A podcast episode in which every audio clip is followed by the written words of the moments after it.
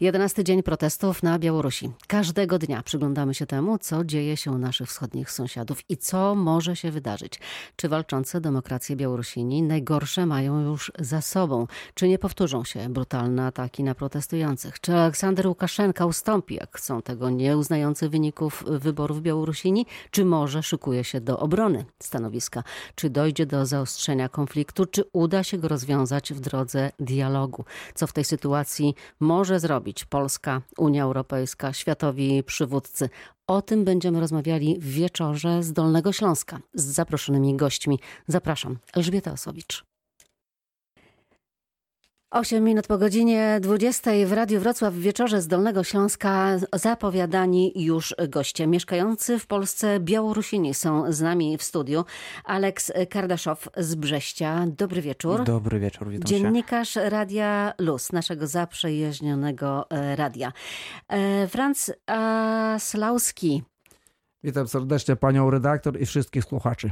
Franz e, Franciszek Franek, tak, tak mówiła do ciebie mama. Tak, tak e, zawsze. To jest ten człowiek, który organizuje codziennie manifestacje, wiece poparcia dla i solidarności dla walczących o demokrację Białorusinów.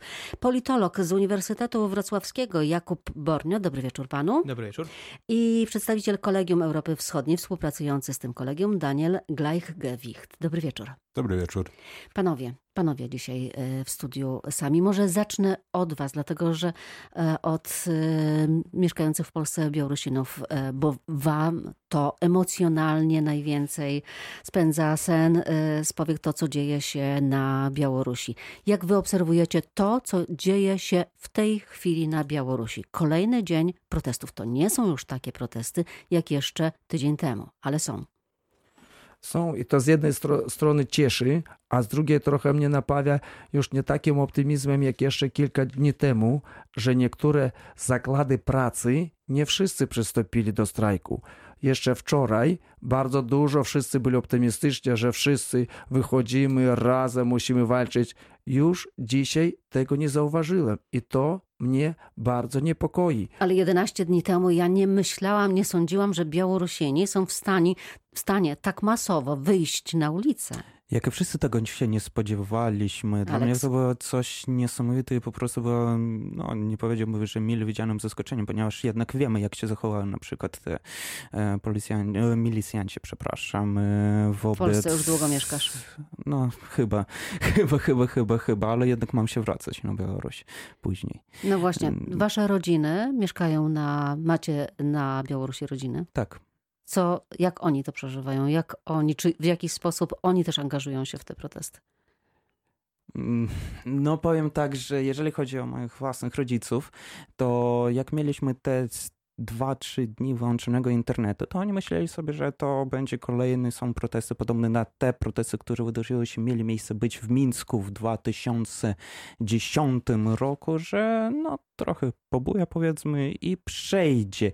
Jednak jak włączono internet, ale to już przechodzimy z kwestii nie tylko moich rodziców, ale w ogóle wszystkich osób mieszkających na Białorusi i osób nawet starszych, że oni po prostu zaczęli widzieć i patrzeć na te precydenty, którzy występowali w poprzednie dwa dni protestu, w poprzednie trzy dni protestu, to no, byli bardzo przerażeni i znajdowały się tak mocno emocjonalnie. Ja obserwuję z własnej strony, bo ja pochodzę ze wsi i nawet na wsi, które to był taki bastionem Bo Łukaszen... cały czas widzimy właśnie Mińsk, tak, prawda? Tak, bo tam jest, ale nawet w tym, w takich mniejszych miejscowościach ludzie powiedzieli swoje stanowcze nie. Oni nie wyszli, oni nie okazali tego porywu takiego, że wyszli na ulicę z transparentami, z flagami, ale oni zagłosowali za kontrkandydata. To już naprawdę świadczy o tym, że on już nie ma żadnego poparcia. Politolog z Uniwersytetu Wrocławskiego Jakub Bornie, jak pan to widzi?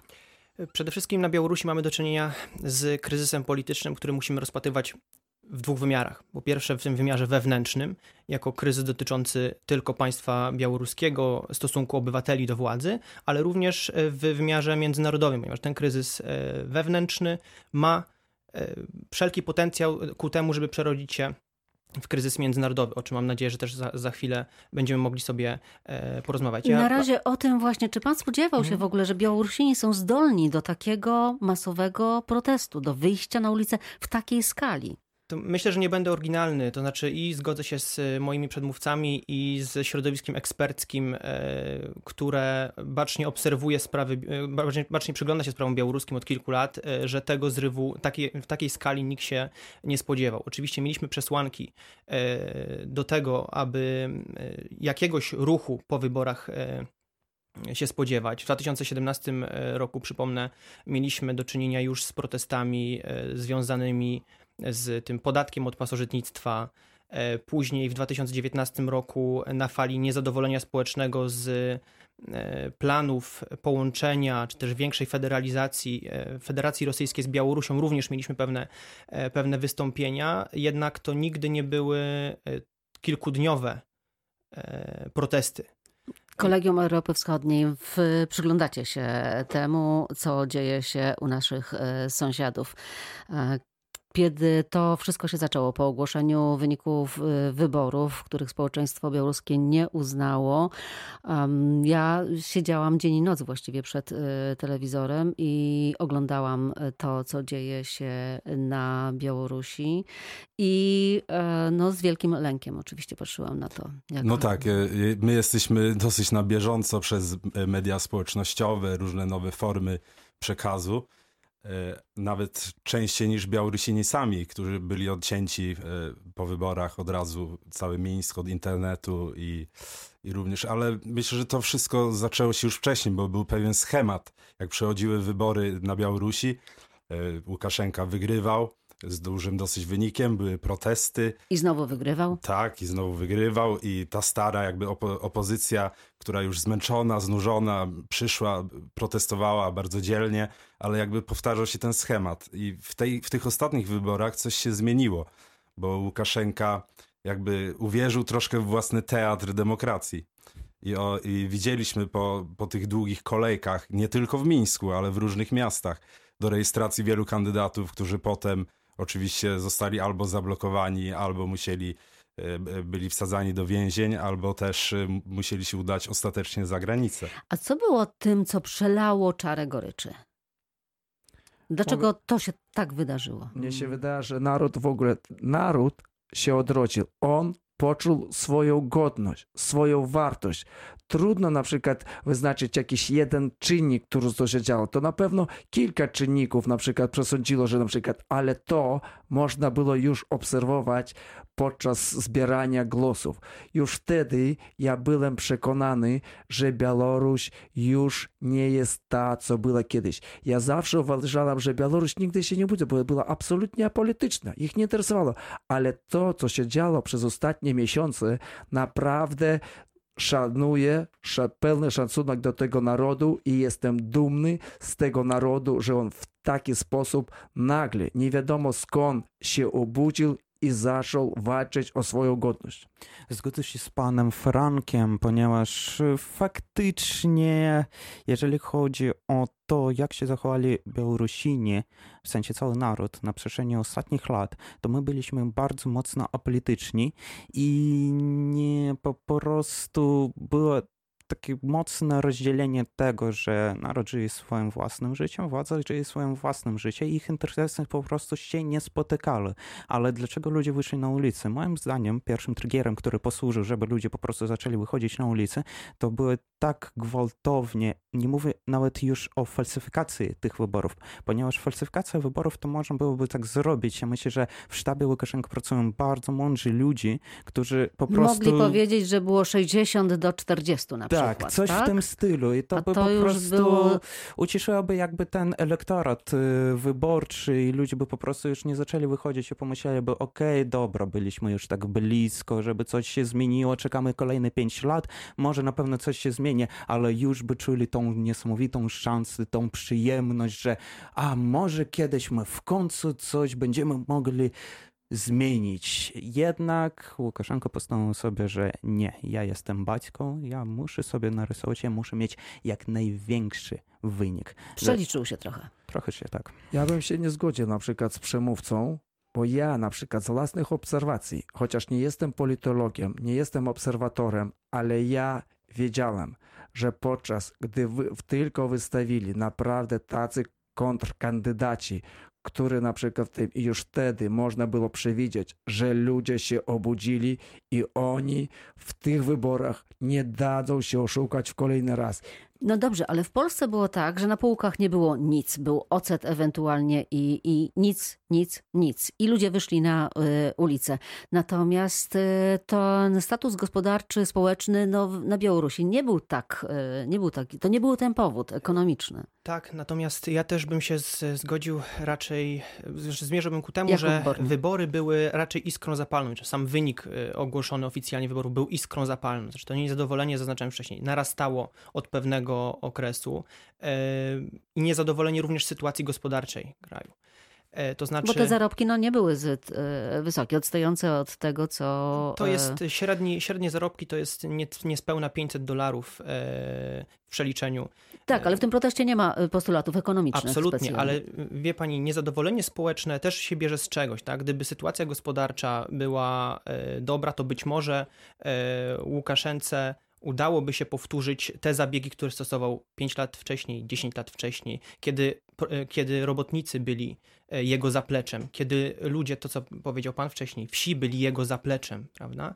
Tymczasem e, rzeczywiście nastąpiła, wydaje się, taka taki moment przełomowy po prostu i tak jak w trakcie Euromajdanu tą iskrą zapalną było odstąpienie od umowy stowarzyszeniowej z Unią Europejską, gdzie również wyniki gospodarcze, makroekonomiczne były e, dramatyczne, tak i tutaj tą iskrą zapalną wydaje się, że było ogłoszenie tych. Dziś kolejny dzień protestów na Białorusi. Nie są one tak liczne jak jeszcze tydzień temu, ale ciągle są. Być może w weekend znowu dojdzie do e, nasilenia. Będziemy to obserwowali każdego dnia. O możliwych scenariuszach, o tym, co może się wydarzyć e, na Białorusi w Radiu Wrocław. Więcej za kilka minut.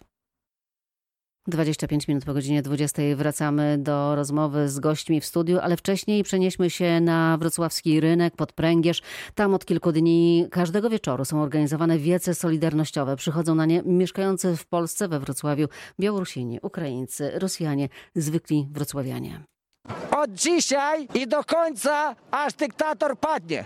Będziemy przychodzić tu codziennie. Jestem Białorusinem z miasteczka Gomel. Już mieszkam we Wrocławiu dwa lata i przyszedłem na tę akcję Solidarności z tymi ludźmi, którzy byli ofiarami e, tego rządu prezydenta Łukaszenka. Muszę patrzymać tutaj, bo nie mogę tam być, na tych ulicach, e, których odbyła się te podzieje. To bardzo straszne, co odbyło się tam. Ja jestem Ukraińcem, tylko popieram swojego kolegę. Jesteśmy tutaj dlatego, żeby e, państwo zauważyło, że jest taka problema w kraju Białoruś. Tam jest taki dyktator, Aleksandr Łukaszenka. Skąd jesteście? Jesteśmy z Rosji, ale współczujemy naszym no, braciom, Słowianom. Także jest e, taka sama, bardzo podobna sytuacja w Rosji tak samo, ale to, co się dzieje teraz w Białorusi, to jest po prostu niesamowite. To jest pobicie ludzi, którzy wyszli na normalny taki no, meeting. To nie jest e, w ogóle normalna sprawa.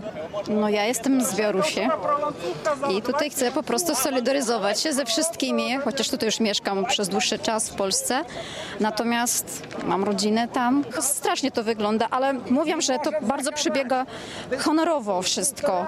Ta wszystka akcja, to wszystko po prostu wywołuje po prostu łzy w oczach, kiedy dzieciaczki idą, nastolatkowie, kobiety i jak się ta po prostu ludność solidaryzuje ze sobą. Wielka solidarność nie tylko tu w Polsce, ale także tam między protestującymi i nieprotestującymi czynnie Białorusinami. Franz y, Aslauski, pan tam stoi codziennie pod pręgierzem z megafonem. Tak, ja sobie dałem takie przyrzeczenie, że ja nawet jak, jak będę sam, będę wychodzić codziennie, aż reżim ten padnie. Ale ja wierzę, że on padnie. Nikt nie wygrał z narodem. Naród ma rację. On już ma tego serdecznie dosyć. Dlatego będę wołał do wszystkich krajów demokratycznych, do wszystkich e, państw Unii Europejskiej, do Stanów Zjednoczonych, do przywódców wszystkich krajów, żeby wspierali w nas w tej drodze do demokracji niepodległości. I nie spocznie do tej pory, póki ten reżim nie padnie. Aleks e, Kartaszow e, z nami e, w studiu. Spodziewałeś się, że reakcja służb Łukaszenki będzie tak brutalna? Spodziewaliście się tego? Szczerze powiedziawszy, nie. No w sensie nie spodziewałem się tej reakcji od służb, y, od milicji, od Amano, że będzie ona aż tak brutalna, ponieważ nie spodziewałem się, że będzie, będą ludzie wychodzili na ulicy, że oni po prostu y, będą stali przeciwko władzy ku władzy, więc... To dzięki młodym ludziom się zaczęła ta rewolucja? No na pewno, na pewno młodzi, którzy pamiętają tylko Daniel i wyłącznie y, Łukaszenkę. Oni nie mają innych wspomnień, więc e, on jest twarzą e, całego kraju, całego reżimu, wszystkich problemów. Jeszcze jego zachowanie wobec koronawirusa było zupełnie na skalę światową zawstydzające. Bo starsi przyłączyli się trochę później, mam wrażenie. Robotnicy, zakłady pracy też trochę później. Najpierw na ulicach było widać głównie młodych ludzi, ale też co bardzo ciekawe, ci młodzi to nie byli ludzie, którzy wzniecali awantury, którzy demolowali, tak jak w Europie często są e, takie protesty, że od razu pali się e, samochody, że od razu wybija się witryny e, sklepowe. Jakub Bornio, politolog. Jak pan to oglądał? Y, tak, to jest, y, to jest coś, czego kiedy widzi się wypowiedzi osób, y, które przyłączają się do protestu, to jest coś, coś czego Białorusini są bardzo dumni. Rzeczywiście te protesty mają swoją specyfikę, to znaczy one nigdy nie były, znaczy do tej pory nie były radykalne ze strony protestujących. Tak jak pani powiedziała, nie mieliśmy podpaleń, koszów na śmieci, nie mieliśmy podpaleń. Wręcz śmieci były samochod... zbierane po A proteście. Wręcz, dokładnie, wręcz śmieci były, e, były zbierane. Proszę zauważyć, że kobiety, to co pani również, na co pani również wskazywała, były, stały się twarzą tego protestu. I to jest bardzo E, to jest szalenie niebezpieczny przeciwnik dla Łukaszenki. Bo obraz, Ale wtedy który... się zatrzymał właśnie. Mam wrażenie, że właśnie kiedy e, miał do czynienia z tymi e, młodymi ludźmi, którzy szli też pokojowo, klaskali, oni byli wyłapywani jak po prostu w najgorszych możliwych opresyjnych czasach. Natomiast jak stanęły naprzeciwko nich kobiety z kwiatami, jakby mam wrażenie, że nie mieli odwagi. No ja uważam, że akurat w ogóle to, co dzieje się teraz na Białorusi, to jest fenomen w skali światowej pod każdym względem. Po pierwsze, że ludzie wyszli pokojowo, wyszli setki tysięcy ludzi, nikt nie, żadnej rozruby, nikogo nie zatrzymali, że niby ktoś jest pod wpływem alkoholu albo jakichś środków obowiązujących. Nie, ludzie wyszli pokojowe tylko z tego powodu, że ich w kolejny raz oszukali. Dlatego no wyszli w nocy. Im było tej władzy łatwiej pod pokrowem nocy te wszystkie swoje czarne w tym sensie, wykonywać, bić, palować tych ludzi, ale jak kobiety wyszli w biały dzień, ubiale w białe suknie, białe koszule, trzymając białe kwiaty, to Amon ten wszyscy od razu podjechali, ale jak zobaczyli, że te kobiety, oni po prostu zgłupieli, oni nie wiedzieli, co robić. No dobrze, ale teraz e, przejdźmy do możliwych scenariuszy, bo to jest tak. Zatrzymali się, e, Łukaszenka się zatrzymał, zatrzymał swoich, e, swoich oprawców. Natomiast co wydarzy się dalej? Może do politologa na początek. To jest bardzo trudne pytanie, które pani zadała i w ogóle prognozowanie w ramach stosunków międzynarodowych, politologii, szczególnie w czasie kryzysu jest bardzo trudne, więc nie powiem pani, co się wydarzy, ale mogę przedstawić możliwe scenariusze. Tak? Czyli czego, e, czego się możemy spodziewać w najbliższych e, dniach. E, tu zaznaczę też, że mm, to, co będziemy obserwowali w, w kolejnych dniach, będzie w dużej mierze zależało pierwsze od determinacji osób, które się gromadzą cały czas na ulicach Mińska i innych białoruskich miast. Po drugie, od morale również służb porządkowych czyli na ile one będą e, chciały wytrwać przy Łukaszence. A na ile przejdą na stronę protestujących. Dokładnie. Jakby te dwa czynniki będą tutaj e, moim zdaniem e, kluczowe. Natomiast e, możemy założyć, że ta, mm, te wstrzymanie się Łukaszenki było tylko taktyczne. Tak? Znaczy on rzeczywiście będzie chciał wziąć e, protestujący naród na przeczekanie, zmęczyć mówiąc bardzo, bardzo kolokwialnie, protestujące e, tłumy. To jest, e, to jest jedna, jeden ze możliwych scenariuszy. Drugi scenariusz to jest rozwiązanie siłowe, tak? to znaczy być może zechce po kilku dniach, kiedy już te niedobitki protestujących pozostaną na, na ulicach, zechce posłużyć znowu się Mhm. Dziś mhm. właśnie Łukaszenka do KGB taką zacytuję depeszę. Szukajcie organizatorów zamieszek. Struktury KGB otrzymały również zadanie wykrywania kanałów finansowania zamieszek. Tak, Czyli to jest już tej... nie pałowanie na ulicy, mhm przy tej skali protestu jakby niemożliwym jest, żeby e, zapędzić, czy też wypędzić z, z, z ulic, z placów 100 tysięcy ludzi, tak? Musi e, zastosować jakąś taktykę. No i ona wydaje się z jego perspektywy racjonalną, tak? Czyli żeby wyłapywać liderów, a nie całą masę. Daniel Glejk. No i tutaj właśnie, e, tak jak mówił mój kolega szanowny, widzimy, że ta cała decentralizacja tych protestów, która była długo siłą, że nie było liderów, że liderzy są albo na Litwie, albo tak jak Weronika Capkała teraz z rodziną w Polsce, że, że to była pewna siła, ale teraz kiedy to się wydłuża, to, może trwać dłużej i dłużej ten proces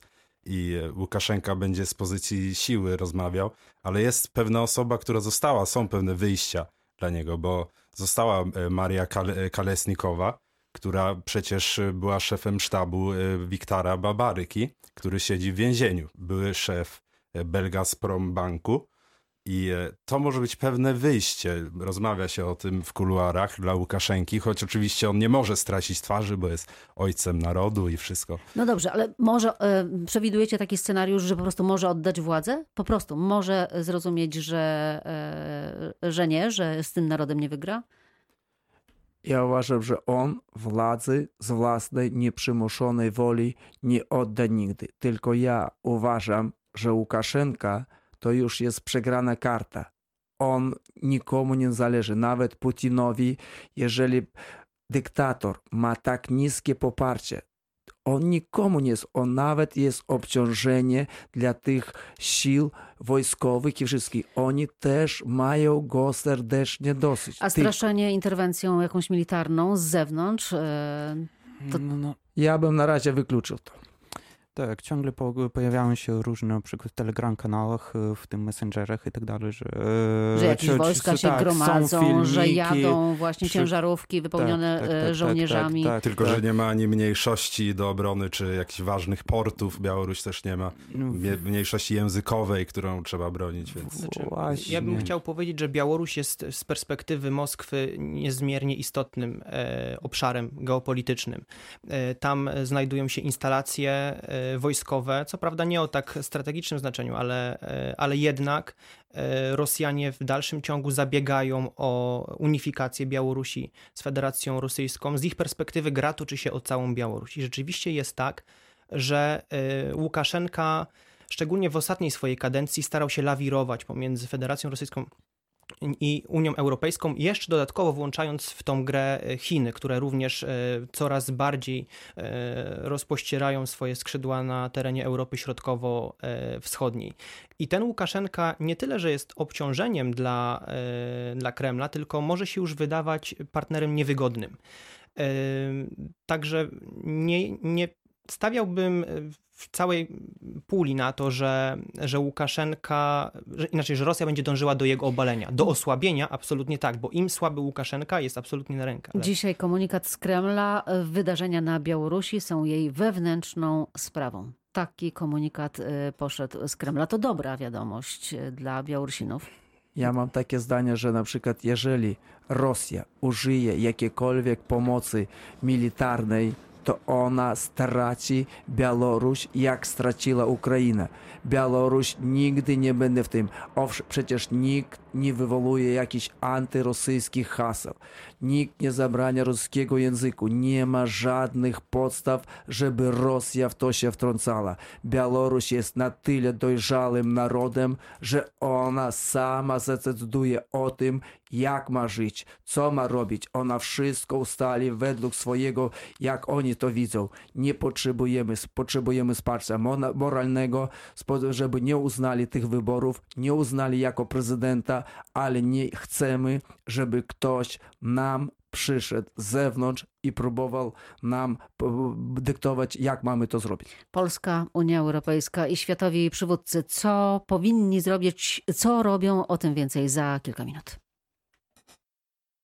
Za 20 minut będzie godzina 21 w Radiu Wrocław w wieczorze z Dolnego Śląska. Rozmawiamy o tym, co dzieje się na Ukrainie, o tym, jak widzi te wydarzenia legenda polskiej Solidarności Władysław Frasuniuk. Posłuchajmy. Tego, czego się boi każda totalitarna władza, to organizacja. I wydaje mi się, że szansą dla Białorusinów byłoby to, gdyby kandydatka wróciła i stworzyła organizację. Myślę, że szansą dla Białorusinów jest czas. Myśmy się tego nauczyli w Solidarności po paru błędach e, i próbach doceniać słowo, które się nazywa kompromis, które jest też dzisiaj wypisywane jako coś e, obrzydliwego, jak przekleństwo. Kompromis daje czas. Daje czas i przestrzeń na budowanie społeczeństwa obywatelskiego. Daje czas na edukację. Daje czas na przywiązanie się do wolności i mechanizmów demo, demokratycznych. I to jest, ten czas jest niezbędny, czego myśmy doświadczyli, bo kiedy przed 13 grudnia ludzie mieli świadomość, co tracą, albo inaczej, co trzeba, czego trzeba bronić. I wydaje mi się, że tam jest w tej chwili czas i brakuje jednego. I żeby nie było cienia wątpliwości, jednego, którego trzeba wypchnąć i powiedzieć, no stań na czele tego komitetu strajkowego albo na czele tej organizacji, która będzie obywatelska Białoruś. I raz jeszcze powtarzam, organizacja to jest fundament, że tak powiem, demokracji i gwarant, jedyny gwarant zwycięstwa, cierpliwość. Polityka to jest bieg długodystansowca. To się nie biegnie na 100 metrów. To się biegnie długi maraton i trzeba dobrze rozłożyć siłę i dlatego ważny jest zespół i dlatego ważna jest organizacja. No właśnie, czy na Białorusi brakuje w tej chwili e, lidera? Daniel Gleichwicht, e, Kolegium Europy Wschodniej. Oczywiście, że pan Fresyniuk ma, ma tu rację, że czas i organizacja są e, jak najbardziej teraz istotne. No, wydaje mi się, że będzie trzeba tak jak pan Frystyniuk powiedział, wypchnąć kogoś naprzód, tylko że... Czy jest kogo? Czy jest... Tak, tylko czy, je, czy takie represje są mocne i trudno szukać teraz kompromisu, jeżeli e, podstawowe postulaty nie są spełniane, jak e, szanowanie praw człowieka, wypuszczanie więźniów politycznych, e, zgromadzenia, wolne media. Są pewne podstawy, do których trzeba dojść, a widać jak ten reżim nie jest skory do żadnych ustępstw czy kompromisów, tylko cały czas gra na czas, tak jak ostatnie trzy dni dopuszcza pewne demonstracje, a teraz już wracają milicjanci na ulicę, teraz już ograniczenia, e, są e, groźby wobec strajkujących, więc trzeba, e, szczególnie strajkujący muszą, to my znamy z polskiej historii, okazać wyjątkową solidarność między sobą. Czy Swietłana Cichanowska może być właśnie takim liderem, który, no ona już porwała ten, y, ten, ten tłum, ale czy może go poprowadzić dalej? Politolog y, Jakub Bornio. Ja myślę, że jej fenomen był związany raczej z tym, że Białorusini byli gotowi oddać głos na kogokolwiek, tylko nie na Łukaszenkę. E, natomiast ja zwrócę jeszcze uwagę na jeden ciekawy fakt, a mianowicie, że została powołana Rada Koordynacyjna, e, która jest ciałem, które w zamyśle ma reprezentować te protestujące tłumy, i ta rada wychodzi z bardzo konkretnym planem. Po pierwsze, kontynuowania protestów, po drugie zawiązywania protestów w przedsiębiorstwach, bo one będą kluczowe w rozwiązaniu tego. Czyli tworzenie struktur, organizacji. I wysunięciem, i oni wysuwają bardzo konkretny postulat, znaczy chcą, żądają od y, władz lokalnych, bardzo słabych oczywiście na realia białoruskie, wypowiedzenia lojalności władzy centralnej. Y, myślę, że to jest y, jedyny możliwy plan do zrealizowania, ale mam duże wątpliwości, niestety muszę być tutaj realistą, czy ten zatwardziały, skostniały system biurokratyczny e, pójdzie z linią Rady. Franz e, Aslauski, e, Białorusin mieszkający w Polsce. Władysław Frasuniuk wspomniał o kompromisie, o jakichś rozmowach. Pan mówi, że nie ma mowy o żadnych rozmowach. Ja uważam, że z Łukaszenką nie może być negocjacji. Ten człowiek ma krew na rękach. To z jego polecenia wydano, żeby tych ludzi w tak bestialski sposób palowali, traktowali. To już dlatego no dobrze, ale z drugiej strony powiedzieliśmy, że sam dobrowolnie nie odda władzy. Wobec tego, jakie jest rozwiązanie? Jeśli nie dialog, ja jeśli on sam uważam, nie ustąpi. że może być jakiś negocjator między rządem na przykład, a w tym pozostałym narodem, ale Łukaszenka nie może brać w tym udziału. Łukaszenka musi pójść siedzieć i ja bym zwrócił się w pierwszej kolejności, żeby prokurator generalny aresztował i Łukaszenkę, i Ministerstwo Spraw Wewnętrznych, i tego. Czy powinien tutaj się włączyć jakiś mediator międzynarodowy w ten e, konflikt? Czy to byłoby jakimś rozwiązaniem?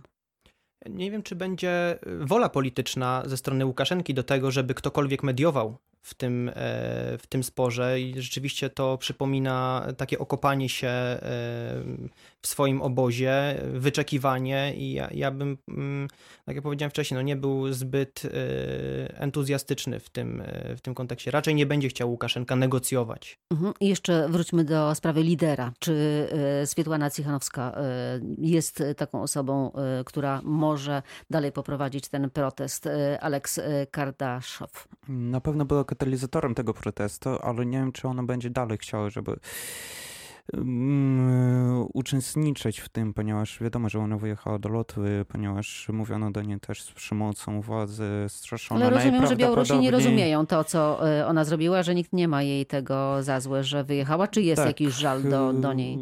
Jest żal, mocny jest żal do niej, ponieważ najprawdopodobniej ludzie rozumieją, że ona wyjechała z powodów tego, że jej powiedziano, że ona musi wyjechać. Inaczej Może, będą... Mogła być szantażowana po prostu zwyczajnie, po tak, ludzku. Tak, to jest praktyka tak, tego ja reżimu, uważam, który że wypycha. Na przykład, że ona może nie byłaby takim liderem, bo trzeba posiadać takie cechy, ale ona byłaby symbolem, wokół której mogliby się wszyscy jakoś zjednoczyć, bo wszyscy uważają, którzy wyszli na ulicę, że ona jest legalnie wybranym prezydentem ona powinna sprawować władzę.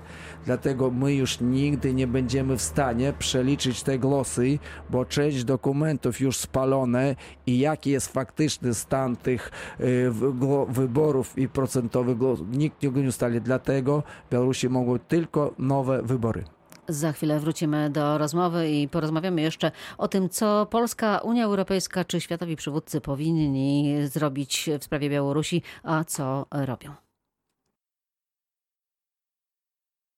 Za 10 minut będzie godzina 21. To jeszcze na koniec o tym, co robi Polska, Unia Europejska i świat.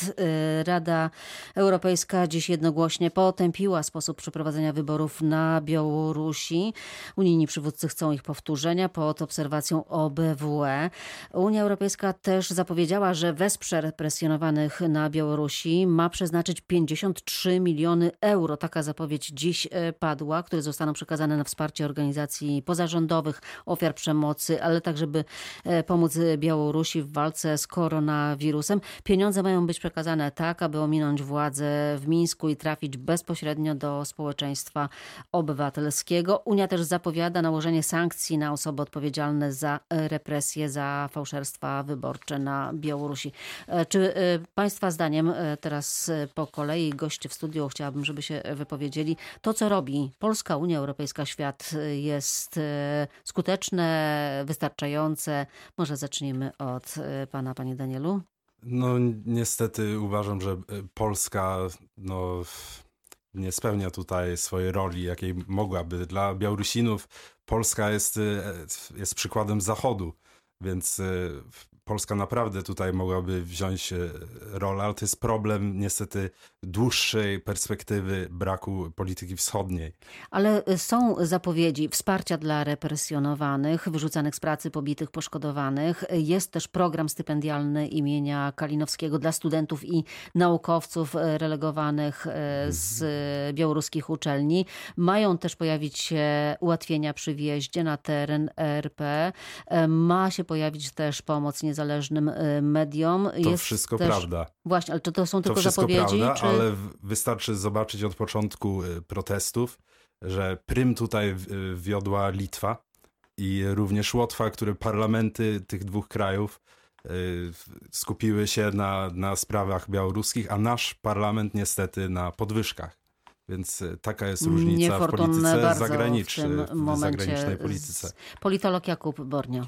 E, ja, małe sprostowanie, znaczy może sprostowanie, e, doprecyzowanie tego, co powiedziała Pani w kontekście przekazania 53 milionów e, euro przez Unię Europejską. To zapowiedziała dzisiaj Ursula von der Leyen, przewodnicząca Komisji Europejskiej. Zwrócę tylko uwagę, że 50 milionów ma być przekazane na walkę z koronawirusem, trzy tylko na rzecz ofiar represji to żebyśmy mieli tak, pełny bo te obraz. 53 zabrzmiało bardzo Żebyśmy mieli pełen, pełen obraz tak, tego, co, tak. co Unia Europejska dzisiaj zapowiedziała. Oczywiście sankcje, e, o czym pani mówiła. Ja obawiam się natomiast, że e, odpowiedź w kontekście tego, co może zrobić Polska, co może robić Unia Europejska, co mogą robić światowi liderzy, będzie odmienna w zależności od tego, o czym będziemy mówili.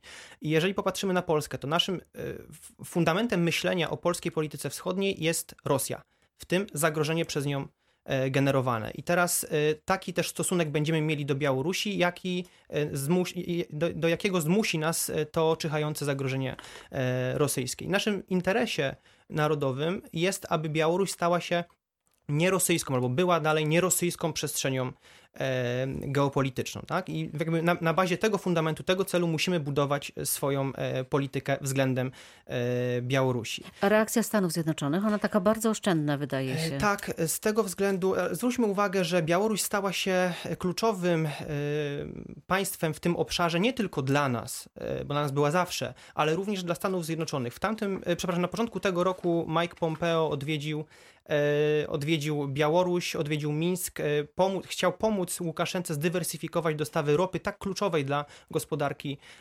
białoruskiej, więc ta, to, to szczególne usytuowanie Białorusi jest, jest zauważalne. Musimy kończyć ostatnie zdanie już. Ja uważam, że Polska w miarę dobrze akurat tej sytuacji się zachowuje. Nawet to, że Rada Europejska się zebrała w sierpniu że tego nie było w historii było w nigdy. Nigdy. Nawet jak czołgi rosyjskie staje, stały w Tbilisi i Gruzja była, za, nawet w tym, wtedy oni się nie zebrali, a zebrali się tylko we wrześniu. Wiadomo, mogłoby może zrobić więcej, ale naprawdę ja czuję wsparcie nie tylko przez Polskę, ale przez Unię, że występują oni wszyscy jednym głosem.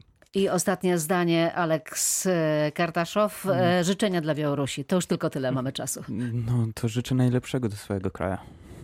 Jak najbardziej. Żywie Belarus. Żywie Białorus. A ja chciałbym zakończyć piosenką Czesława Niemena, że ludzie, że ludzi dobrej woli jest więcej i ciągle wierzę w to, że ten świat nie zginie dzięki nim. Franek, Dziękuję bardzo. jutro na manifestacji pod Pręgierzem spotykamy się.